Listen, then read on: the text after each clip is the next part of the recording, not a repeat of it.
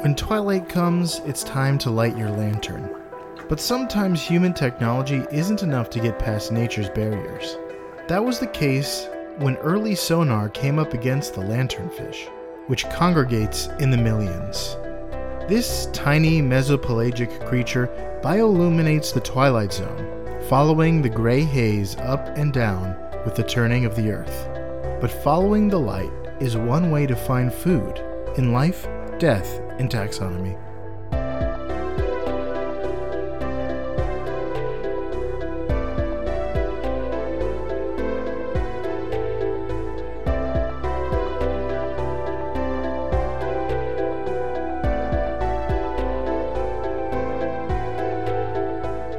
Welcome back to Life, Death, and Taxonomy. It's your 30 minutes of interesting animal information. I'm Joe. And I'm Carlos.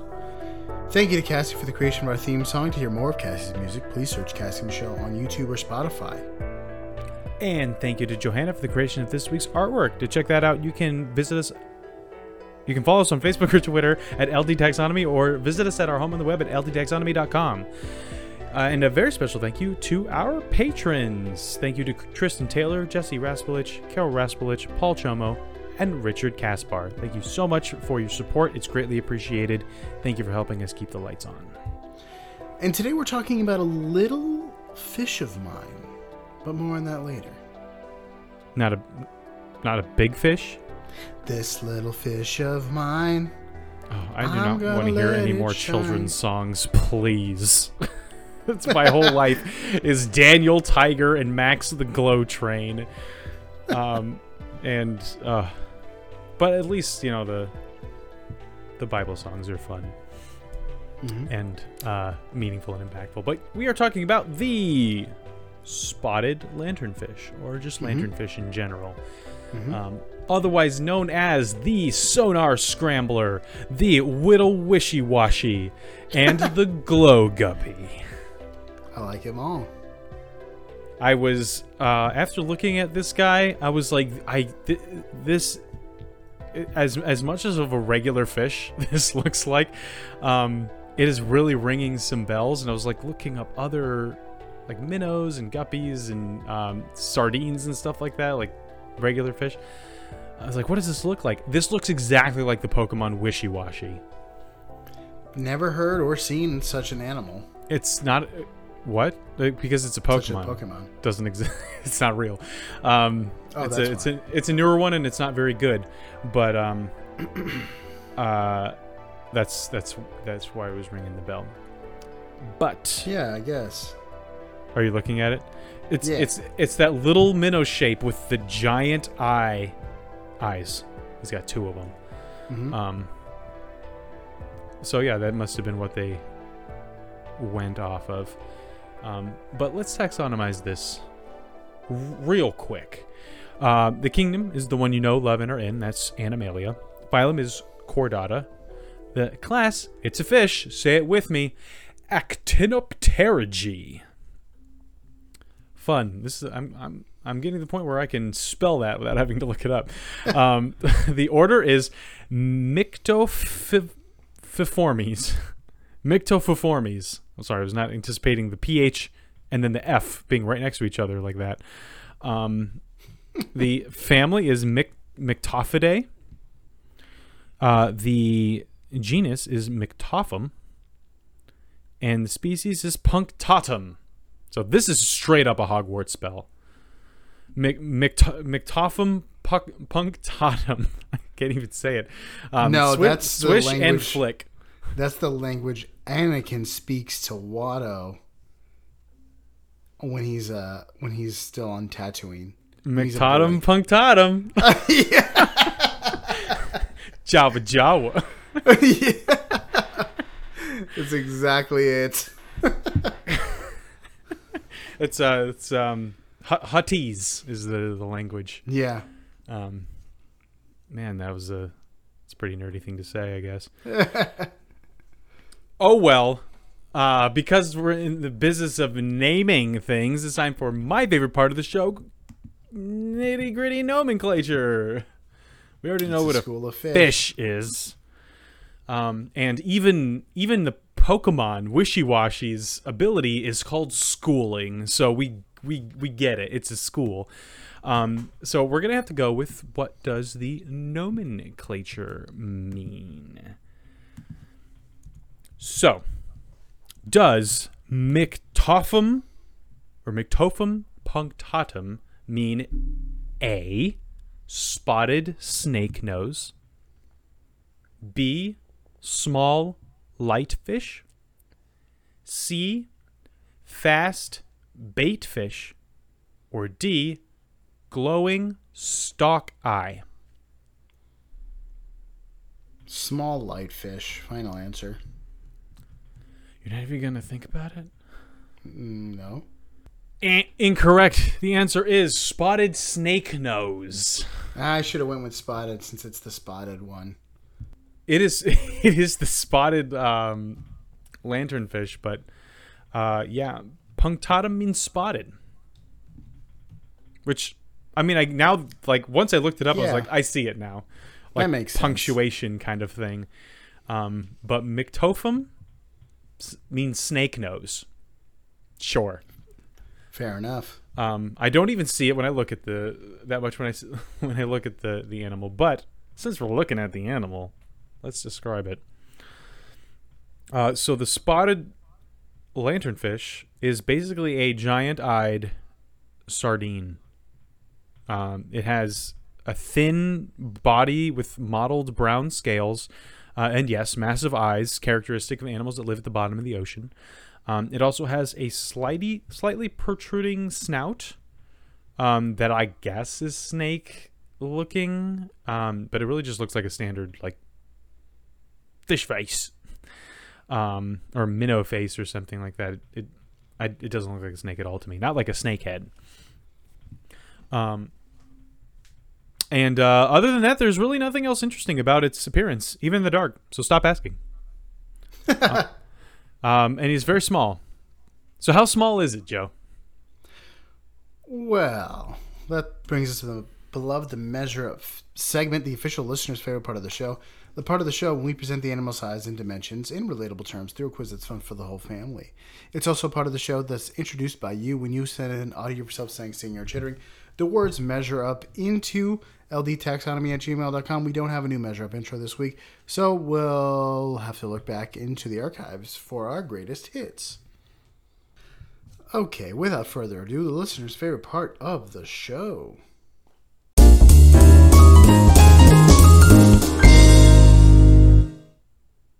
Measure up.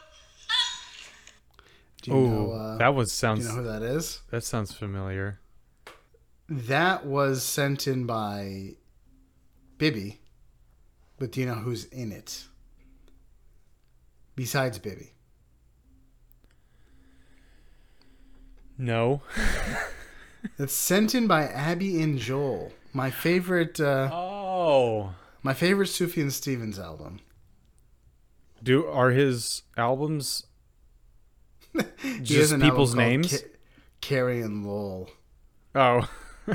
Um okay, yeah, this is one that we pr- got one one of the ones that we um held like the entire family hostage until they gave they all gave us measure ups uh during one family vacation. I'm very fun on fam- family vacations. forcing peop your relatives to make you content. Yeah. To participate in something they don't listen to. Well, I guess well, then thank you to Abby and, Yeah, thank you, Abby and Joel. In, in, and Joel in will case, fall on deaf, deaf ears. Oh, they they may they may listen to this eventually, if they uh, if I evangelize enough. Uh, okay, let's talk about length. They're 11 centimeters, or 4.3 inches. Lanternfish in general, the family, uh, can range, but they're mostly very small. Some can be like the the the tip of your thumb, the length of your thumb, which 4.3 inches is. Oh, bigger than that.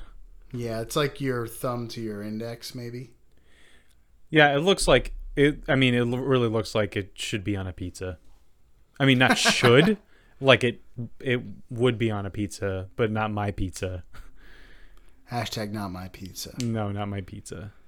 So, how many lanternfish go into the height of the largest sky lantern ever made? I'm gonna I'm gonna go ahead and let you define what a sky lantern is. Have you ever seen Tangled? Yeah, That. it's that. Yeah. it's a, basically an uh, a a runaway hot air balloon with nobody in it. A hot air balloon that is not manned. Okay. So essentially, what is the largest piece of trash somebody transplanted from one area to another Basically a weather balloon that via heat? functions like a hot air balloon. Um, long distance hot trash. here's here's a hint. The largest um, lantern from the sky was created in January to, to 2009 in Colombia. Uh, the lantern was given the title. Hmm. How do you, is that? What it's Spanish. Hold on. Uh, homenaje a la fauna del plan- planeta. How do you? How would you pronounce F A U N A in Spanish? Fauna, Fauna. Mm-hmm. Yeah, fauna. Like Lauda, like Laura. Yeah. Do you know what that is? That that that means Uh, I Hama hamane hamana. You might if I uh, if I saw it, if I could say it. Um, Home nahe. Probably homage. Homage. Same word as that. A la fauna de homage to the animals of the planet or something like that. Planet's wildlife tribute. Yes. I mean, goodness, hot air balloons are huge. You could technically have one just that's just as big as a hot air balloon. But that's a lot of trash. So, um I'll I'll go with maybe half the size of a hot air balloon.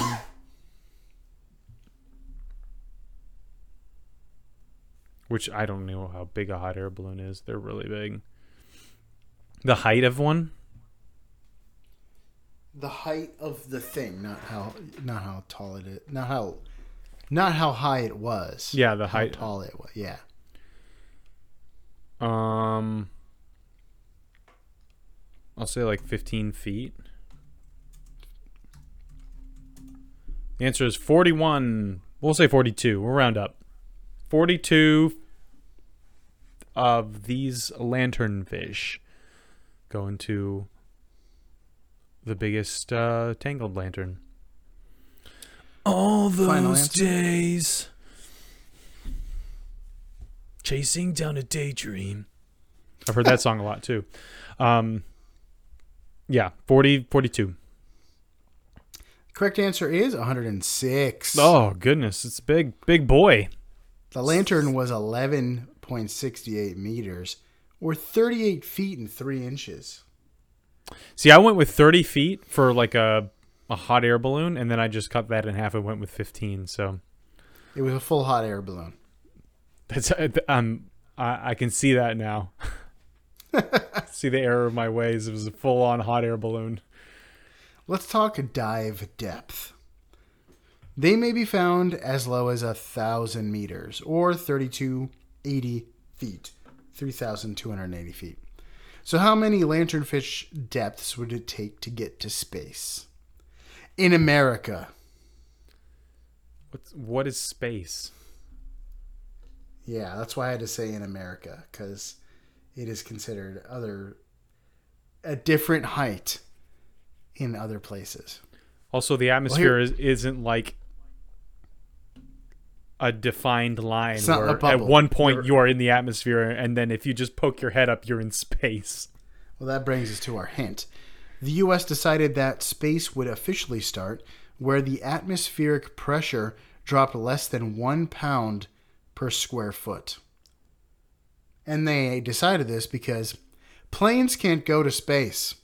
And they were measuring this with a plane. And the plane couldn't go any higher than this because the pressure wasn't enough. Planes cannot space good, so that's a good measurement. They're not good at space. Cargo space? No, cargo ground. Uh, that's actually a pretty good hint. Because I was going to go by the International Space Station, which I do know the height of, but that is a lot higher than planes can go. so, I'm to go with 150,000 feet. Because that sounds very high for a plane. But maybe like a stealth bomber or something like that. One of those ones that goes above the radar can go super high. I'm gonna go with 200,000 feet. That sound that sounds about right. So my answer is 610. Um, lanternfish depths going to the height between America and space. The correct answer is 80 lanternfish depths. Oh, space is so much closer than I thought. Space starts at 50 miles or 81 kilometers. Just a short drive. Wait, It's a two hour drive. Is that what that is? did I do something? No, an wrong? hour drive. An hour drive going up. Did you say 50 miles? Yeah. Oh my gosh, I put another zero in there. I divided it by 2 million. My real answer is 61 instead of 610. So I actually would have been not insanely close. 61. What's 60 divided by 80? 76. So it's not it's not a nursing You school have gotten a victory. C. Not. That's not. It's a. You would have been able to graduate high school, but not go to nur- not finish nursing school. Which is good because, you know, I I shouldn't be anywhere near needles. Well, that's all I got for that. Do you have any fast facts before we get into the major fact? I do. Just a few. So, like you said, uh, they live at depths of uh, uh, a thousand meters, which is very deep in the ocean. Uh, they live in the North Atlantic, North Atlantic, and the Mediterranean area. Um, and they mostly eat uh, copepods and euph- euphausiids. I'm just gonna leave that there, since we all definitely know e- exactly what those things are, and we encounter them every day, and I, it warrants no explanation. Uh, no, it's uh, it's basically zooplankton and krill. I don't know why they didn't just uh, say those things because it's not just basically that. Um, you, you euphausiids are just straight up krill. so they're both little crustaceans um, that are eaten by the billions um, by much bigger animals and fish. So, and I'll, I'll leave it at that. I'll let you talk about the rest of it, uh, assuming that your major fact also includes them being bioluminescent. Not much, so you could talk about that when it comes time to. Oh, I didn't But do any research is- on it because I thought you were going to do it. This is a thick uh, major fact. Okay. So, in the early 1900s, humans started to learn to use echoes to judge distance and locations. Right around the time they invented the tow truck, I think 1915. everything is just uh, around, but before tow truck and after tow truck. That's that's how yeah, we just do BTT. BTT or ATT, Yeah. which is Uh, today, go ahead. It's this the that's my from Star Wars. yeah, that's my Star Wars day. Yeah, it's life Uh, day. today's sonar is what we call the use of sound to bounce off things underwater. It's radar if it's not underwater. Did you know that? Radar Um, and sonar. Radars for the sky, for air, and Mm-hmm. sonars for water. Yeah.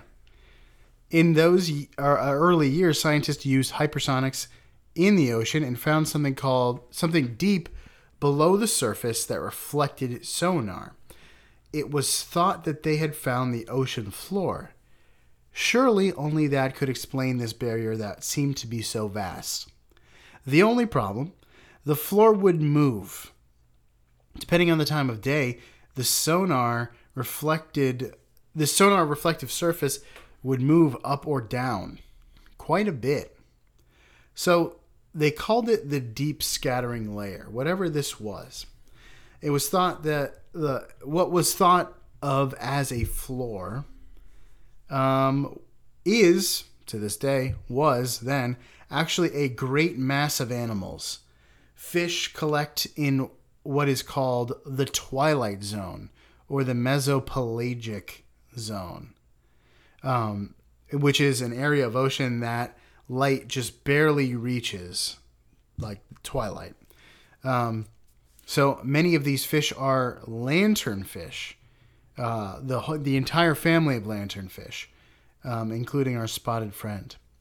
Because when the light fades, you need a lantern, and it, and it, it actually, uh, it actually does have bioluminescence. There, I talked about it.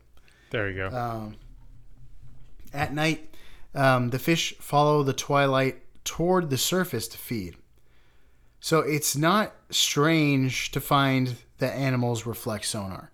If you've ever used a fish finder, you know that you can find schools of fish with sound. the, the only reason why that works is because fish, Fish reflect reflect. sonar. Yeah. The only reason why anything uses sonar is to find fish. yeah. That's like the whole. much. There were no fish, nothing would have sonar. There'd be no reason. Or or submarines. Yeah. Um, but this wall of fish seems to seem to stretch unbroken for hundreds of miles. Um, that's a big school. It's a lot of fish. Yeah. Today we know the deep scattering layer stretches all over the world's oceans. So the, the deep scattering layer, all these fi- this school of fish is all around us. Right, right now, We're in a fish bubble essentially. Or on a fish bubble. this is an episode Um, of the Twilight Zone where we realize that we're just surrounded by fish all the time. Yeah. In fact, the biomass the biomass uh, It's the biomash. Oh, did we do the mash? um, the biomass of fish in the deep scattering layer could be greater than 30 times the current human population. So, like 180 billion. A big, big, uh, like a lot. 180 billion Fish. people's worth of fish. Oh, oh, oh. Yeah. Yeah. Um, and there's what? There's there. We we didn't talk about how many fish go into a person, but multiply it by that. Yeah. So lanternfish are so numerous that they make up 65% of all life in the deep sea. Goodness Um, gracious.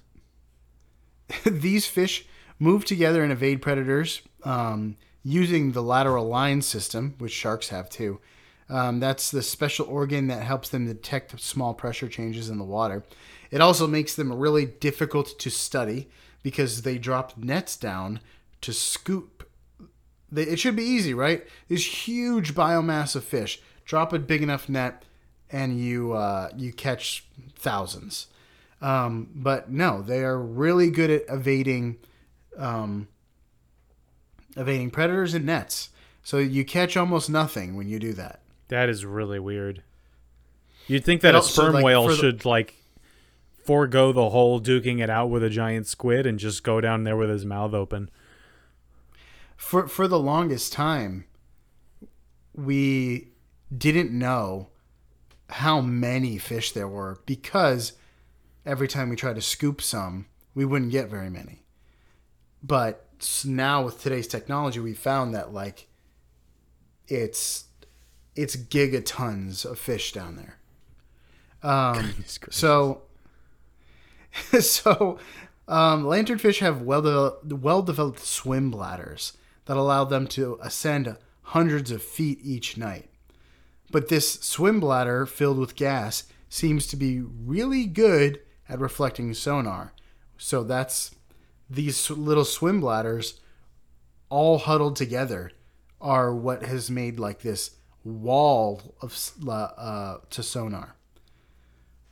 Um, but here's the weird part: lanternfish are also instrumental, like uh, like not could not do without them in keeping the planet cool. So we are familiar with the concept of global warming through the, a buildup of carbon dioxide in the atmosphere, but the there's something called the carbon cycle that cycles it, stuff absorbs it, plants absorb it, um, but the ocean is a huge part of the carbon cycle. So you think like surely the rainforest is like, or surely the Great Plains with all their green grass, like that. That's where the most of the carbon is going to be soaked up. But it's actually the ocean. Um, the ocean is a huge surface covered in phytoplankton, which is plankton that is plants um, that absorbs CO2 and converts that inorganic carbon, gaseous carbon, into organic carbon, which can be eaten by zooplankton, which is plankton that is animals. Um, and zooplankton is a major food supply for the ocean's predators. So, dead cells, detritus, fecal matter drift downward in what is called marine snow. Gross. Uh, and marine snow forms the basis of the deep sea food chain. So, you've got the the above um, food chain absorbing all this carbon that's raining down in uh, this marine snow that forms the basis of the deep sea food chain. So lanternfish uh, make this up and down journey each day and directly trans- transport carbon from the surface to the deep sea. So they're literally making carbon runs every day, trans absorbing carbon into the deep ocean, taking all this carbon out of the atmosphere and burying it deep in the sea. So without the lanternfish, more carbon might build up in the atmosphere or on the on the surface of the ocean.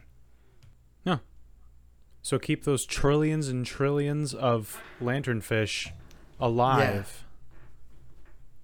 Yeah. I mean, it seems like it's pretty easy because they're difficult to kill or catch. I watched a uh, well, I mean, I watched a thing about how like now the the fishing overfishing has led to some people led some people to turn towards the uh, the land like the the deep scattering layer fish because they're a hugely abundant food source if you figure out how to catch them. Um, probably through night fishing, I would imagine. Um, but but yeah, it's a it's a lot of fish. I'm Have you trying ever to been fig- night fishing in the on the ocean?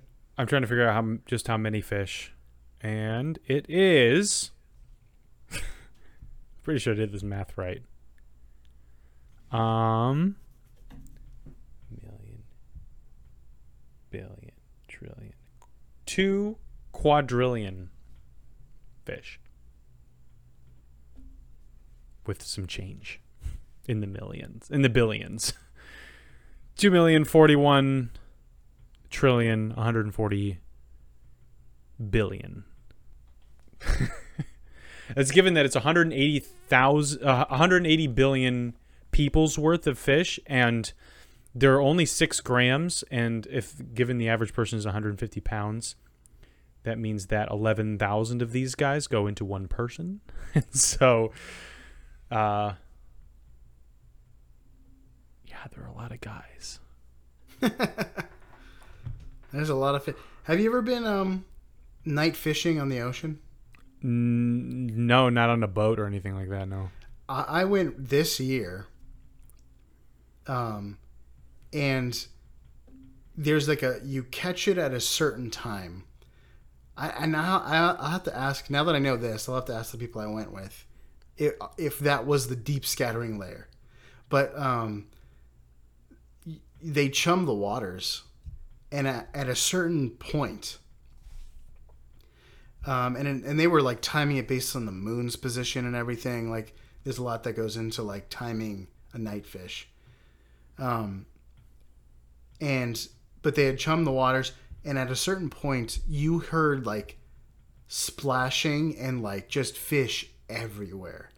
um, it's like pitch black. But if you like shined a light, you'd see like a ton of fish just like escape the light. Um, it was crazy. Uh, but I wonder if that's the deep scattering layer, fish from that. Um, I mean, I feel like a fish that is adapted to live at a at three thousand feet below the surface would not fare well at the surface. They do, they do come to the surface to eat, and they go down to the bottom, down to the deep. At night, they come to come to the surface. That is a long way to swim. And It also, how come the Well, blobfish got thousand- so got so a thousand uh, meters, um, or a thousand feet. I forget what it was. Was the meters. low, was was like the, the low end, like high end in number, low end in depth of the lanternfish range.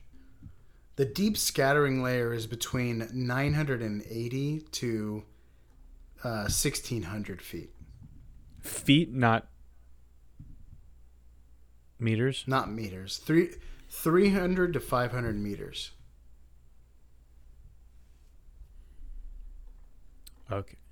Still, that's a. I mean, usually, again, usually things that live that far down um, explode when they reach the surface. So, um, I mean, I guess it helps to be a cartilaginous fish, or not a cartilaginous fish, a bony fish. You know, the opposite, and have a rigid body structure. But see our episode on the blobfish to see what happens to something that is meant to live at the bottom of the ocean. That's quite a journey. Yeah, it's a, A mi- three- it's a lateral migration. I'd be like, ah, we got to go back. It's so far away and so cold. And then then they'd say everyone else would be like, absolutely, the seagulls are coming. and also, everyone else is doing it. Ted. Yeah, do we'd what like, your "All right." lateral line system tells you. Let's go back to throwing off people's fish radars. We have a job to do, Ted. But imagine being at night and just like a wall of you're looking at your fish finder, and a wall is approaching your boat. Suddenly, two. 2.04 quadrillion fish are approaching your boat. it's like, well, this is how we die. Interesting. Um, also, yeah, they they do have photophores, uh, and they actually potentially use their um, bioluminescence to communicate, but that is not uncommon at the bottom of the ocean. Um, even though apparently animals, you'd think that like you have this thing in your head where um, the further you go down, like near the bottom of the the, the abyss of the ocean, um, there isn't much. But turns out that's where all the stuff is. all of all of the animal is there. And uh, we just thought it was the ocean floor. That's why it was so big. It's like that's nuts. That's like in a in fiction where you're like, "Hey, look at that mountain," and then it stands up, and it's like, "Oh, it was actually a monster." yeah. This is uh, one of the majorest of major facts among the mo- my majorest that is top fifty majorest. that is that is pretty nuts. Um, yeah, that must have been kind of pretty confusing for World War II submarines. Well, that that was part of the like they they were freaking out because they were like submarines can hide in this deep scattering layer, and we That's won't be able to detect them Well, could could sub, could World War II submarines go that that deep? at night. They would wait for it to just come past them. Yeah, I guess.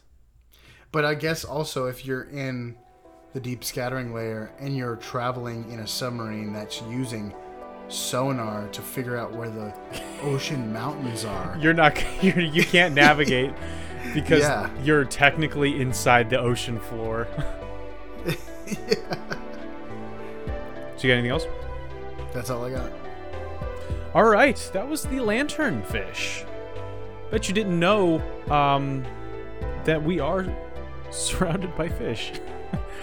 uh, you probably already knew that, but um, not uh, two quadrillion of them. So if you're out there in podcasting, uh, kick on those KC lights. Keep those giant, unblinking eyes open as though you had a choice, and scramble those U boat sonars like the lanternfish here in life, death, and taxonomy.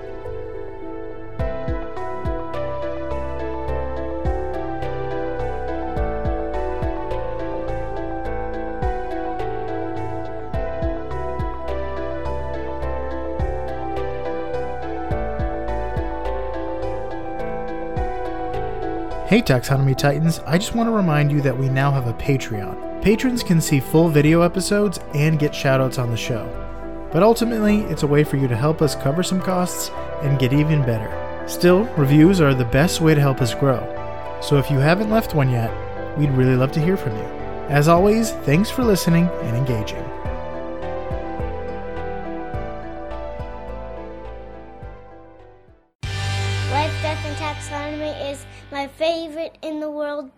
Podcast.